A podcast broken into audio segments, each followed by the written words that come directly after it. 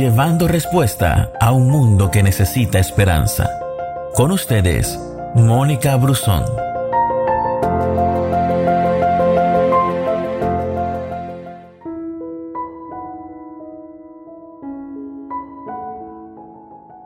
En el libro de Lucas capítulo 10, versículo 41, se narra la historia de dos hermanas. Dice la palabra, el Señor le dijo, mi apreciada Marta, estás preocupada y tan inquieta con todos los detalles. Hay una sola cosa por la que vale la pena preocuparse, y María la ha descubierto, y nadie se la quitará. La historia de estas dos hermanas es ampliamente conocida por muchos de nosotros.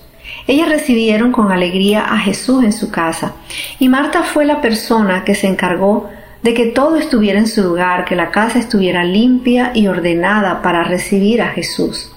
Sin embargo, ella no descansó, sino que siguió afanada, a diferencia de María, que cuando Jesús llegó se sentó con él y lo escuchó.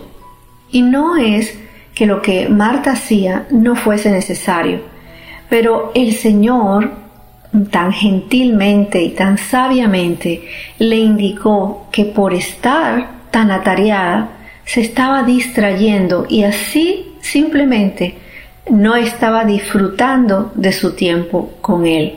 Él no le dijo lo que hiciste no era necesario. No, Él no nos pedirá que abandonemos nuestras tareas ni nuestras responsabilidades porque cada cosa es importante en su momento. Pero debemos tener la capacidad de discernir lo bueno de lo mejor y lo más importante, en qué momento hemos permitido que otras cosas ocupen el lugar del Señor en nuestro corazón.